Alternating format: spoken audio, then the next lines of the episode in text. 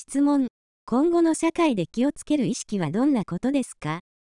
今後の社会環境は確実にデジタル文化が反映します。我々はデジタル文化を反映させたい目的を理解し、把握しなければ、今後の社会生活に支障をきたすことは当たり前のことです。支障をきたさないために、デジタル文化の目的を知り、対応能力と活用法を身につけなければなりません。デジタル文化が進めば、便利にはなりますが、失うこともたくさんあります。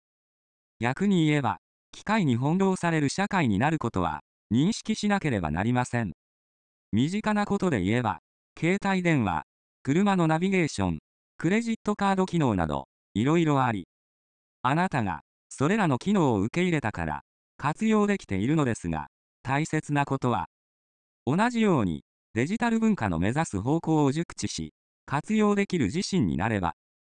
誰でも自然に、思いを叶えることができる時代になると、理解できるか、できないかが、本人の生活環境を作る原点になります。ぜひ、デジタル文化の情報を、区別できる自身になって、人生を豊かに、ゆとりを持って、思いを叶えてください。